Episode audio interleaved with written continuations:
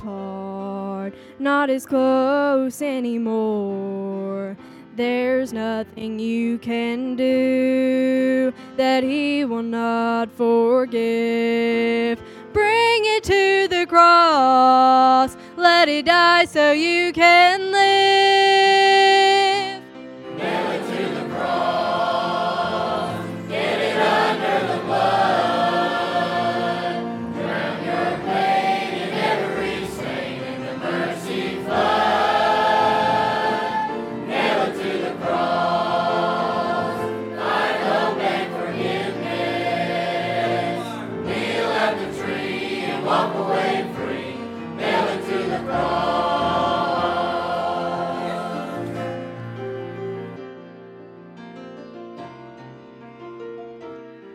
Is there a burden you bear that's got you battered and bound? Struggling for strength, do you long to lay it down? Don't take another step, just kneel where you stand. Lay it at the cross and take a hammer in your hand.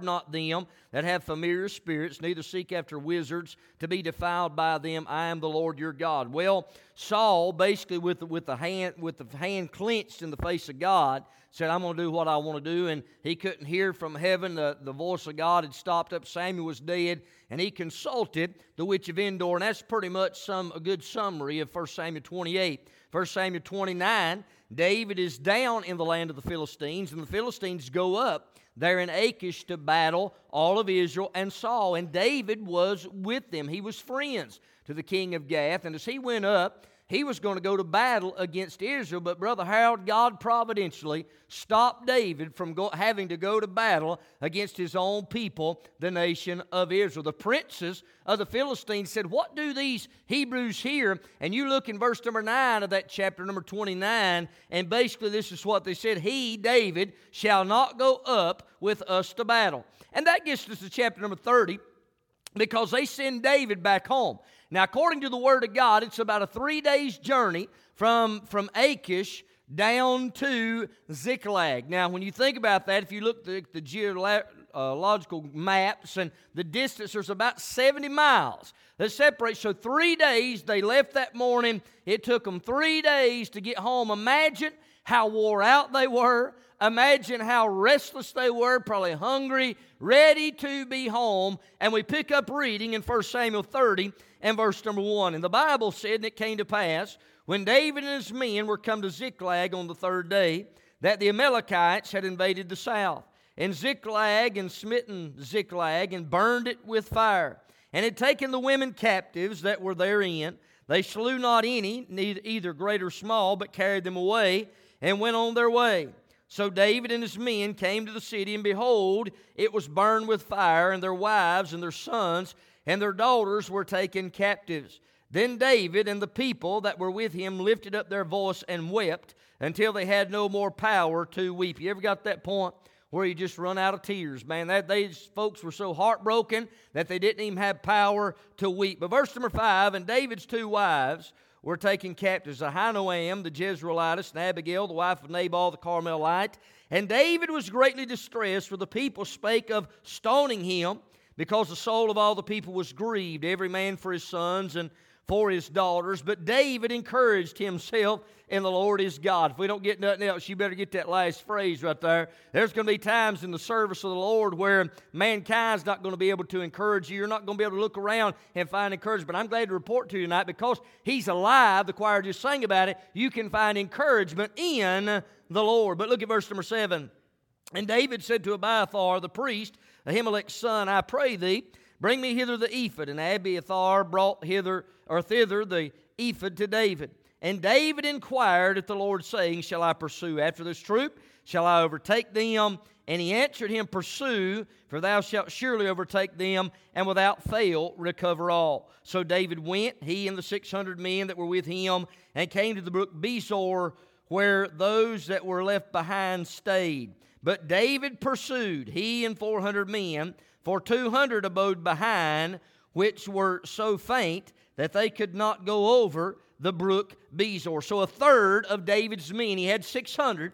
200 had to stay behind because they were so weary, they were so worn out. But 400 pursued on, Brother Brandon, after the cause to recover all. When we read in verse number 11, and they found an Egyptian in the field and brought him to David, gave him bread, and he did eat. And they made him drink water, and they gave him a piece of a cake of figs and two clusters of raisins. And when he had eaten, his spirit came again to him, for he had eaten no bread, nor drunk any water three days and three nights. And David said unto him, To whom belongest thou? And whence art thou? And he said, I'm a young man of Egypt, servant to an Amalekite. And my master left me because three days gone I fell sick.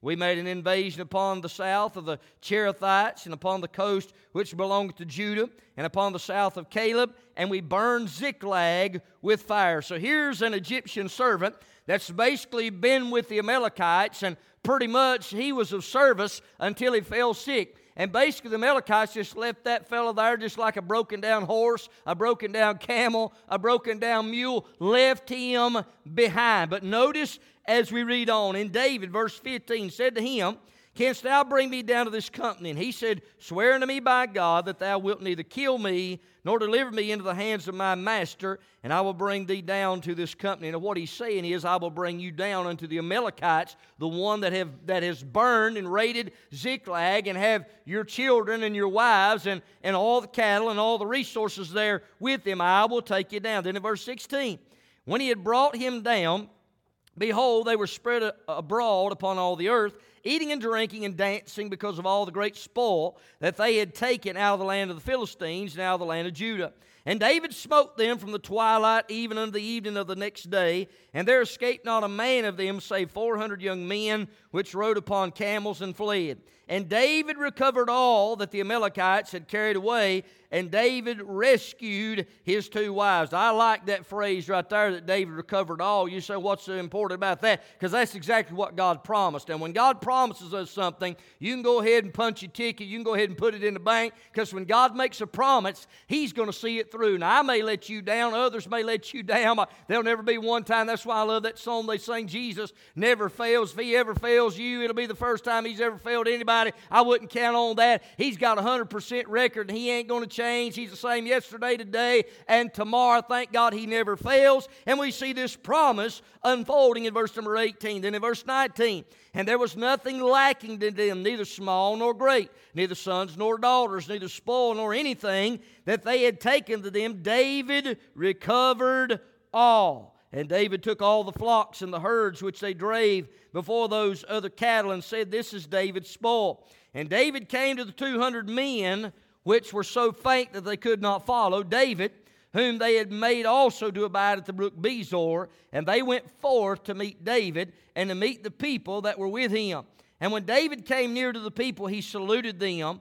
Then answered all the wicked men and men of Belial. Now wait a minute. David's got 600 men. You mean there was, there was some men of Belial in that crowd? You better believe there were.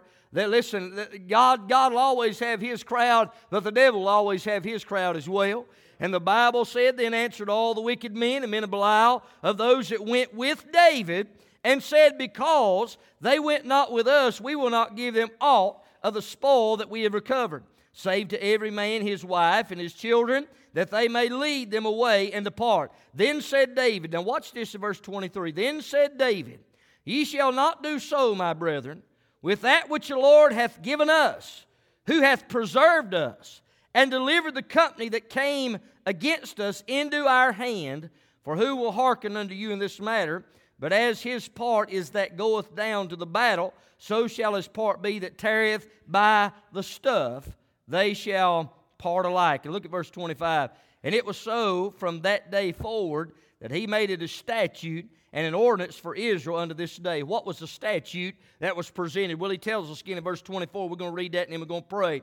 For who will hearken unto you in this matter? But as his part is that goeth down to the battle, so shall his part be that tarrieth by the stuff. They shall part alike. In other words, those 200 that stayed back, a third part of David's men and his army that went down and faced the Amalekites, they going to get the same part as the 400 that went down and seen the battle because at the end of the day, it wasn't David, it wasn't David's men that gave them the victory. It was God that had give them the victory. If you don't believe me, read verse 23 again. Ye shall not do so, my brethren, with that which the Lord hath given us, who hath preserved us and delivered the company that came against us into our hand. Now let's pray. Father, we're bowing God again tonight. We thank you for the good word of God. I know it's a lengthy passage, but Father, I pray that you'd use the good word of God to help somebody tonight. I pray they'd fall on good fertile soil. I pray for that when they don't know what to do tonight. I pray that you give them wisdom, give them discernment, give them leadership. Somebody probably needs some encouragement tonight. Somebody's distressed, maybe discouraged. Lord, I'm distressed. I have no idea what the need is, but God, you do. You place this message on her heart. I pray that the word would fall on good fertile soil. Help me to decrease it. Jesus may be increased and lifted up. We're going to thank you right now for what you do. For we ask these things in Jesus' name. Amen and amen. We've read this text out of 1 Samuel chapter number 30. Now, I read a lengthy passage, and I get that. I'm not going to preach through all of those verses tonight. Somebody ought to say amen right there. But when we look at this, David basically was constantly on the move when Saul was after him until he gets to Ziklag. When, when he came down to the king of Gath uh, there in Achish, of course, Achish gave him, the king uh, or Achish gave him that, that particular place in Ziklag. For the Bible said in 1 Samuel chapter number 27 and verse number 4, and it was told Saul that David was fled to Gath, and he sought no more again for him. As you look at that, uh, Saul didn't seek him anymore once David went down into the land of the Philistines. But now keep in mind, David has been up there uh, there in Aphek. I said Achish a while ago, but he's been up in Aphek. That's where the battle was going on uh, in the Word of God. Of course, Saul had gathered against the Philistines, and David goes up, and then the princess said, Well, hey, what are these Hebrews doing here? David's not going with us. So he sent him back home, and from Aphek back to Ziklag, it's 70 miles. So, a three days journey, they're coming back. They're wearied and worn out, so wearied that 200 of them had to stop there in Besor by the brook and to rest. But when they come back in, I believe those men, they weren't expecting what was on the horizon. If I could preach tonight on a simple thought, it's a statement. But what in the world do you do when you don't know what to do?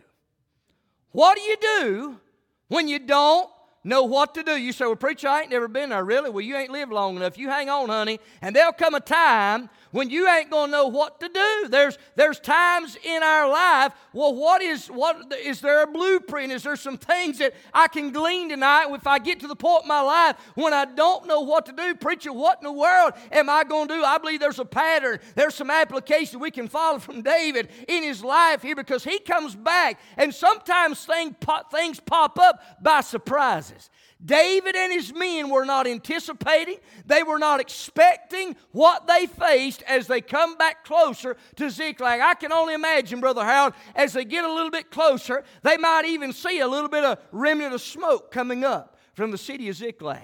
Maybe one looked to the other and said, Man, what's going on? Uh, there's smoke coming up back there at home. I wonder if the kids have set something on fire. I wonder if the wives have been cooking something. Man, they've got a big fire going on. And then when they come into the city, they see that Ziklag has been run down. There's rubble, there's disaster, there's turmoil. And now David is facing some things. And Uh, what in the world do you do when you don't know what to do? There's some principles tonight that I believe God can help us with. Wearied from a three day journey, though, from Aphek back to Ziklag. When they come in, no doubt they were seeking rest, they were needing refreshment, they were looking for a reunion. I mean, they've been three days away from their wives and their children. They're ready to come back and they're worn out and they're ready to rest. They're ready for refreshment. They're ready for a reunion, but they're confronted with something that they never saw coming.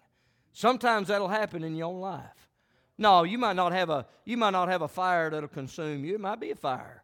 But there'll be something that'll take you by surprise that you weren't expecting. You weren't anticipating. Well, what in the world do I do when I don't know what to do? There's some principles tonight. I believe God will help us. David was met with destruction.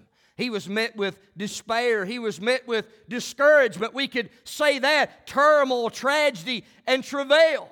The stench of smoke still lingered, but there was no sign of the little ones. There was no sign of the cattle and the sheep and those animals that would be used for sacrificial service. And, and none of all the, the family was gone. And he's come in and imagine how that heart would sink they're already wearied from that three day journey from Aphek down to Ziklag, and now they're confronted with that. We could say this David found several things just by way of introduction. I don't think I'll be long at all tonight. You've heard that before. I don't think I will. But just think about this there's four things by way of introduction that David found. David found, I believe, damage of the enemy. When he came in, the Bible said in verse number one, and it came to pass when David and his men were come to Ziklag on the third day that the Amalekites had invaded the south and Ziklag and smitten Ziklag and burned it with fire. You can go on down a little bit further and you're reading those next couple verses where that they had taken the children. They didn't kill any of them.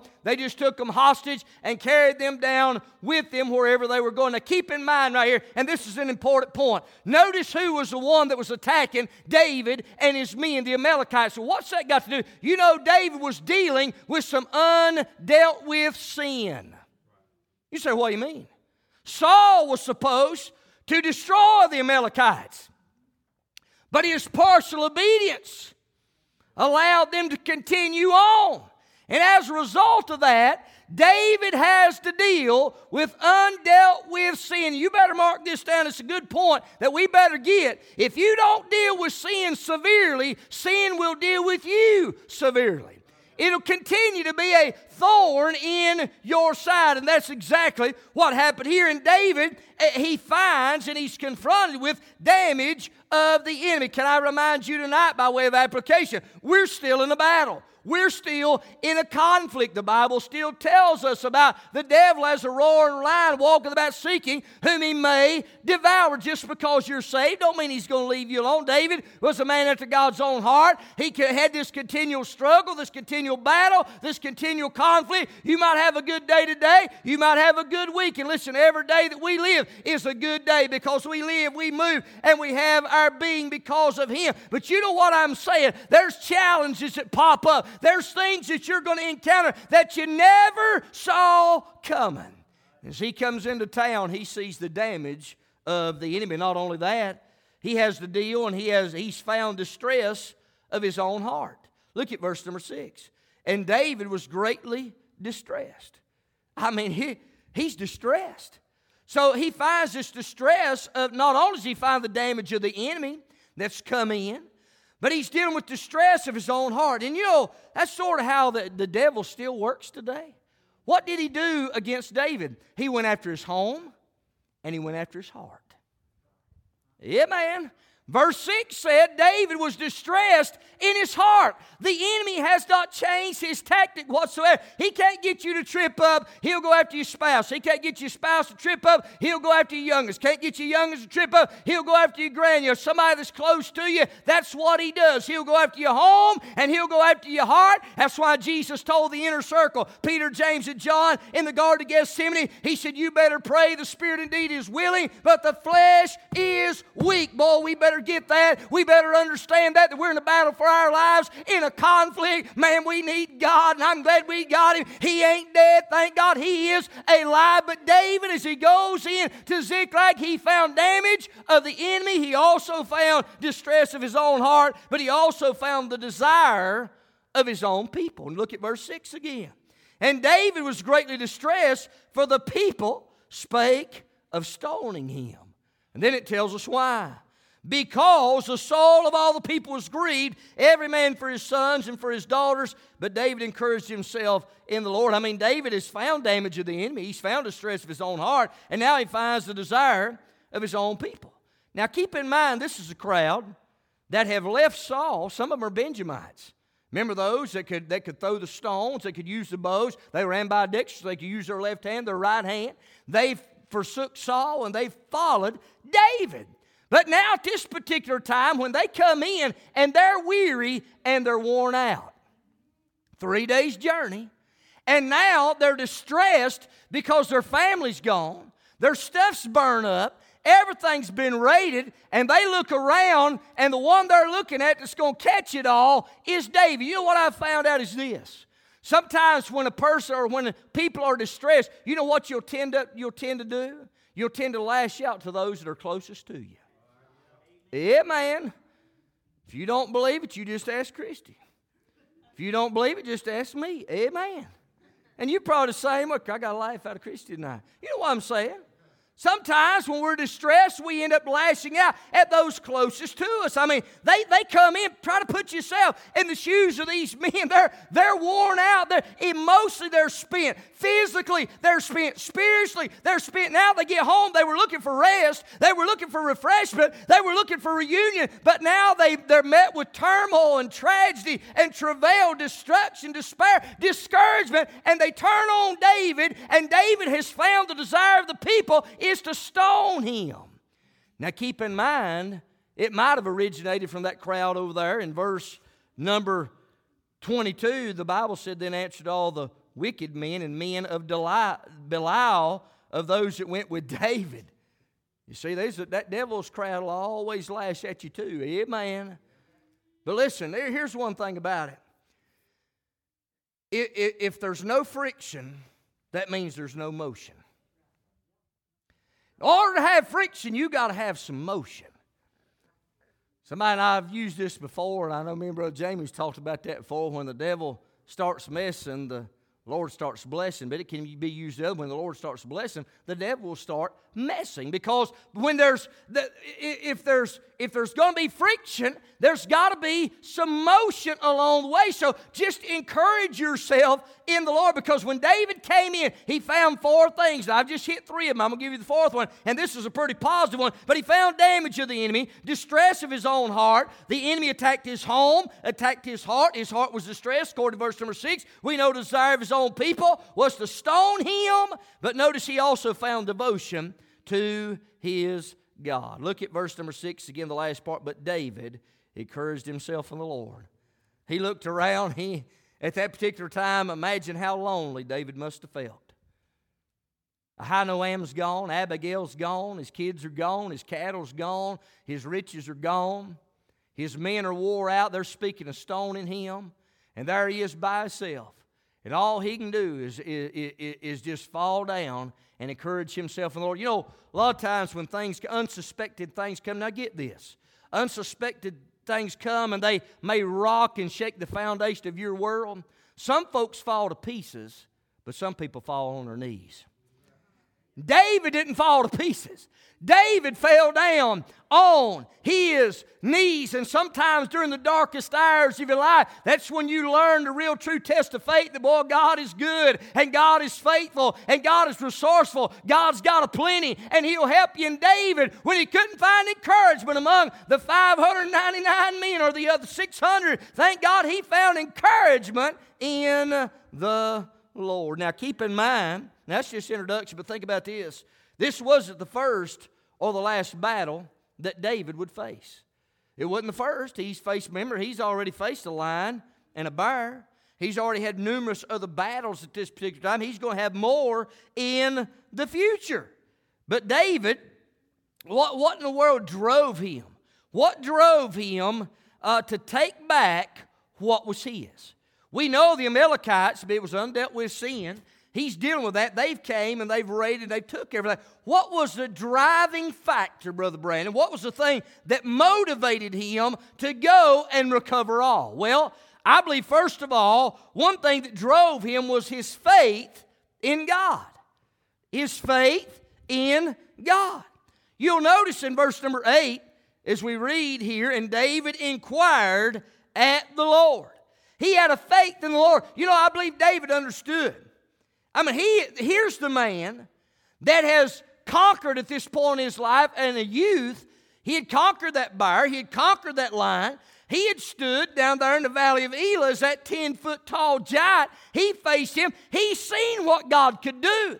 But in this situation, with, with the distress and the discouragement all around, people are emotionally spent, physically spent, spiritually spent. They're speaking about stoning. David knew that the arm of his flesh wasn't going to get the job done.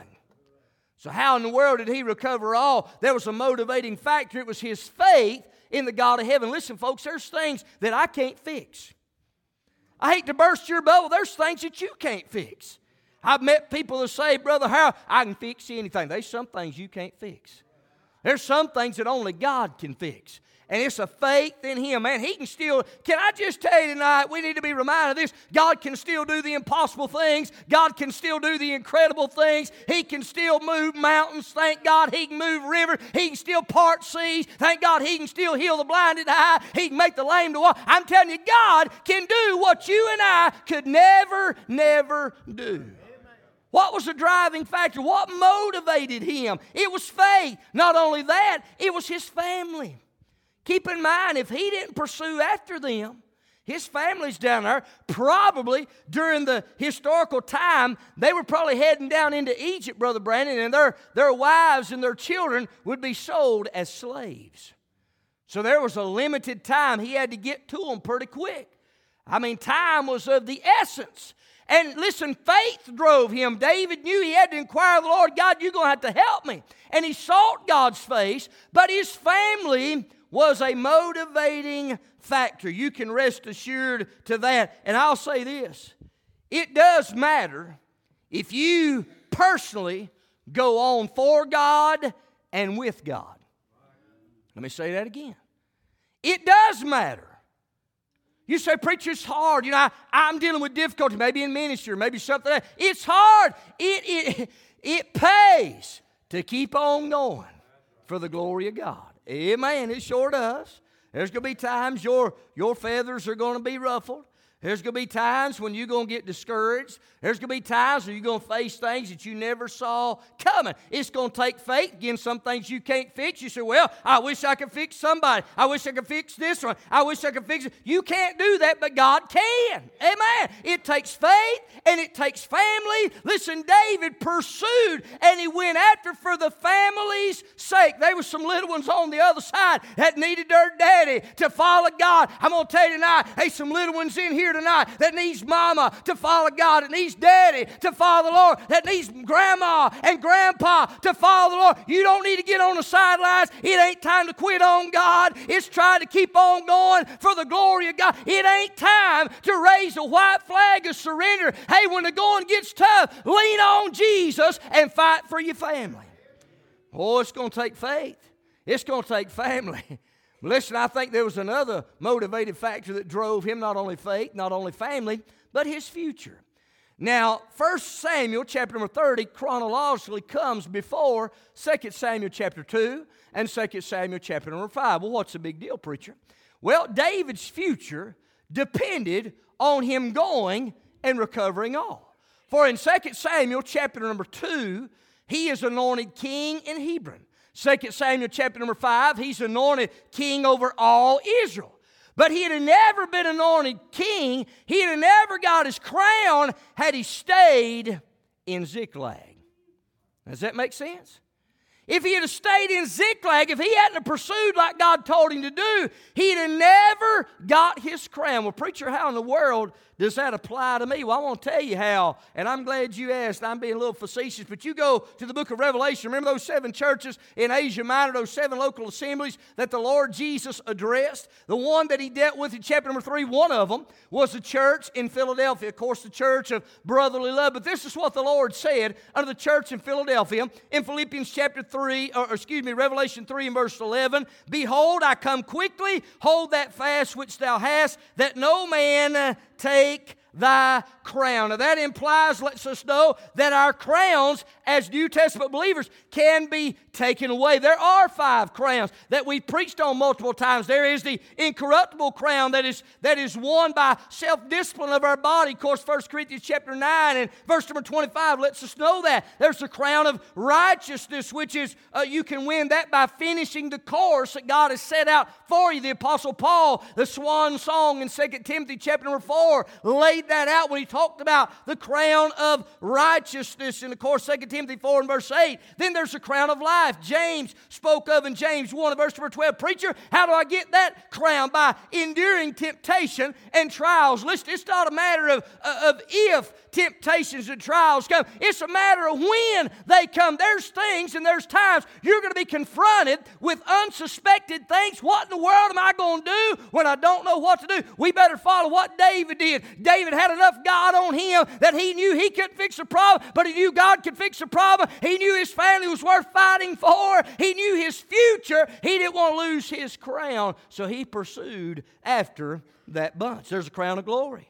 How do we get that? Preacher by being a faithful leader. 1 Peter chapter 5 verse 4, a crown of rejoicing. 1 Thessalonians chapter 2 and verse number 19, how do you get that crown? By being a soul winner. But our crowns, listen, you can't lose your salvation, but you can't lose your crown. And by the way, it's worth hitting every time I preach on that. If we do get crowns, it ain't going to be for us to go through heaven and say, Woo, look at what I did. No, we'll lay those crowns at the feet of the Lord Jesus Christ. We won't say, Look at what I did. We'll say, Look at what He did. Now, here's the crutch of the message right here. Think about this. You say, Preacher, I don't know what to do. I got a situation in my life that I've struggled with and I, I never saw it coming, but now I'm dealing with. What in the world are you going to do when you don't know what to do? There's three things. Three things. I know I don't give you four or five, four or five of these, but just get this. There's three things that David did. They all start with P. Can I say, first of all, David prayed? He did, prayer. When he inquired of the Lord, that speaks of praying unto God. Look at verse number 8. And David inquired at the Lord, saying, Shall I pursue after this troop? When you're confronted with something and it's unsuspecting. Maybe it's not unsuspecting. Maybe you're just dealing with something tonight. What in the world can I do when I don't know what to do? The first thing you ought to do is pray and ask God. Seek, seek heavenly advice. Amen. Go to the Lord. Where could I go but to the Lord? That old gospel hymn lets us know, and that's something we all ought to do. And again, the Bible still said, James 4, verse number 2, we have not because we ask not. Matthew 7, verse number 7, said, I Ask and it shall be given you, seek and you shall find, knock and it shall be opened unto you. For everyone that asketh receiveth, he that seeketh findeth, and him that knocketh it shall be opened. Unto him it's our responsibility to pray. Well, what am I going to do, preacher? You better pray. You better seek God's face. David did that. He's confronted. He didn't know what to do. But he fell down and he prayed to the God of heaven. Can I say the second thing that he did? Not only did he pray, but the Bible said he pursued. Because, see, when he prayed, he asked God, look at verse 8, and David inquired at the Lord, saying, Shall I pursue after this troop? So he's asking God, God, shall I pursue? Shall I go after them? I mean, he's seeking direction, he's seeking wisdom. He wants to know, is it, is it your will that I follow them? That's the way we ought to pray, by the way. Shall I overtake them? And he, that he being God, answered him, Pursue, for thou shalt surely overtake them, and without fail recover all. Now, you look, we've already read the tail end of this. We know David recovered all. Well, why did he recover all, Brother Harold? Because he prayed, he sought God. God, can I should I go? Is it your will that I go? What do you do when you don't know what to do? He's praying, he's seeking God's face. God tells him. And now when God said to pursue, he didn't sit still. See, sometimes God will tell us to move, and we'll say, oh, let's just wait a little bit. Yeah, man. Sometimes it's not a matter, most time we know what to do. It's just a matter of putting, you say, oh, preacher, I'm praying about it. Well, that's good. And we ought to do that. That's the first step. But there comes times when you got to put legs to those prayers. Yeah, man. Victory would have never been won if he'd have stayed in that place, God, you want to pursue? God said, pursue. If he'd have sit right there and not moved, he'd have never got victory. There's time when you and I ought to pursue. There's times when God will say stop. Sometimes God will say back up, but sometimes God will say pursue. And in this case, he sought God as you and I should do. When what in the world we're going to do when we don't know what to do? We better pray. And then when God said move, we better move. We better pursue as David did. If you want victory, you got to pursue. But notice this third thing. Now, this is important. What, what I do when I don't know what to do, we ought to pray. He asked God, God, shall I pursue? God said, Yeah, pursue. So then David was obedient, and God still honors obedience, by the way. But when God gives us victory, when He gives us victory, we ought to make sure that the preeminence goes to Him.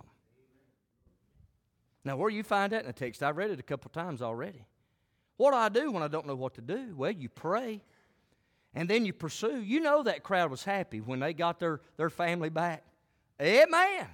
I mean, they're worn out. They've been spent emotionally, physically, spiritually and they needed rest, they needed a refreshment, they wanted a reunion, but they hadn't got. They pursued on, and they were so weary and worn out that 200 stayed at the brook there at Besor because they couldn't go on. Two thirds of the army went on, and God was the one that gave them the victory. And David was quick to say, "Hey, boys, this ain't about us; it's about the Lord." You see, when God gives us victory, we ought not do a victory dance in a self-absorbing way Amen. We ought to reflect all the glory to Him. You see, all the preeminence goes to the Lord. What are you talking about, preacher? We'll look in verse number 22. Now, keep in mind, 200 stayed behind, and basically what's going on, the other 400 and the men of Belial said, Hey, you know, they stayed behind. They shouldn't get any of the spoils of the battle. Well, listen, David wasn't going to have none of that because he said in verse number 23, Then said David, Ye shall not do so, my brethren, with that which the Lord hath given us. Notice David didn't say, Man, I, you know, I've rescued you. It's all about me, myself, and I. David never one time said that. David said, The Lord, amen, is the one that hath done this. He's the one that hath given us, who hath preserved us and delivered the company that came against us into our hand. All right, preacher, how does that apply to me today? Listen. What do you do, Sister Savannah? You come on, that'll hurry me. You say, What in the world do I do when I don't know what to do? And you might be fine right now. And you better put it on credit. We put everything else on credit. You better put this message on credit. Because you might be fine right now. You don't know what's going to wait you when you get home. You don't know what's going to be on the next time that phone rings and, and something has happened. You're going to be confronted with something that you didn't see coming. You're going to be overwhelmed. You're going to be distressed. You're going to be discouraged. Preacher, what in the world should I do? The second thing you should, the first thing you ought to always do is to ask God for help because there's some things that I can't fix. There's some things you can't fix. The arm of this flesh is an impossibility, but our God can still do the impossible and still do the incredible. We've got to pray. We've got to seek His face. Then we've got to listen. And listen, the answer might not be what you want to hear. But when God gives you that answer, then it's up to you to pursue. Well, preacher, I just don't want to do that. Well, you can just stay miserable the rest of your life. Amen. I mean, that's your option. If you want victory, you can stay defeated or you can have victory. You say, God, I need to know what you want me to do. What in the world do I know when I don't know what to do? You need to pray. And then listen for that still small voice. And then when He says pursue, you better pursue. And then when God gives you the victory, don't make it about yourself. Look at what I did. No, no, no. Say, listen, God, give me victory right here. There's a time in my life when I didn't know what to do. I, I didn't have a clue. But God gave me victory in this realm, in this department, in this area of my life. David recovered all. There might be some things that you need to recover tonight. You know, we got revival right on the horizon. We, as God's people, you don't get, listen, you get saved one time, but you can get revived many times.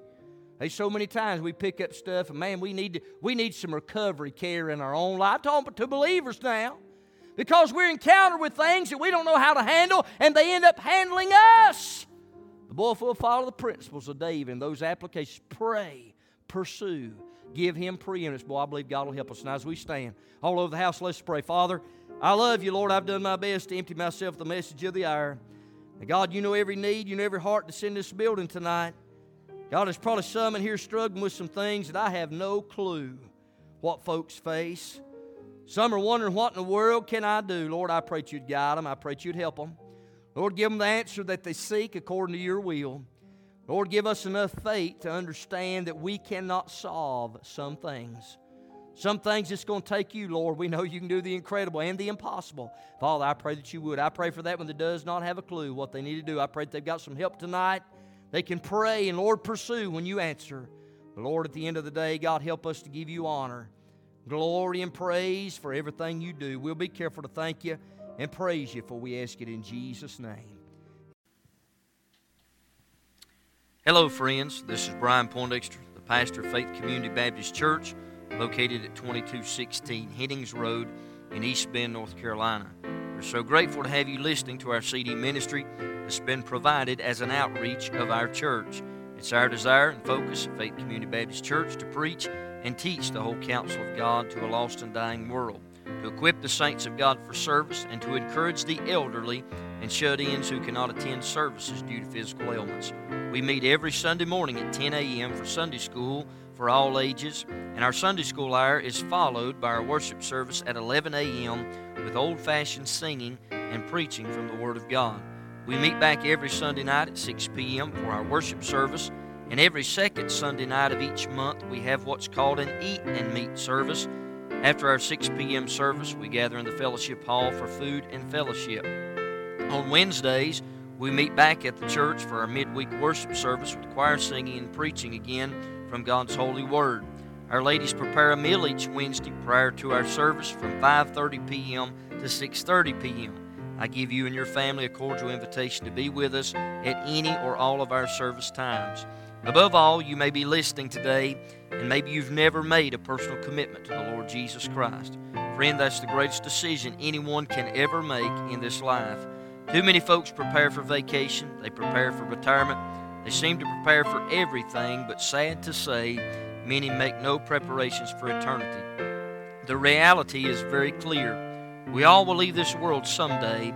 For the Bible says in Hebrews chapter 9 and verse 27, And as it is appointed unto men once to die, but after this the judgment. You must understand that you are guilty before a holy God. Romans 3.23 said, For all have sinned and come short of the glory of God prophet Isaiah said in chapter 53 and verse 6 All we like sheep have gone astray. We have turned every one to his own way, and the Lord hath laid on him the iniquity of us all.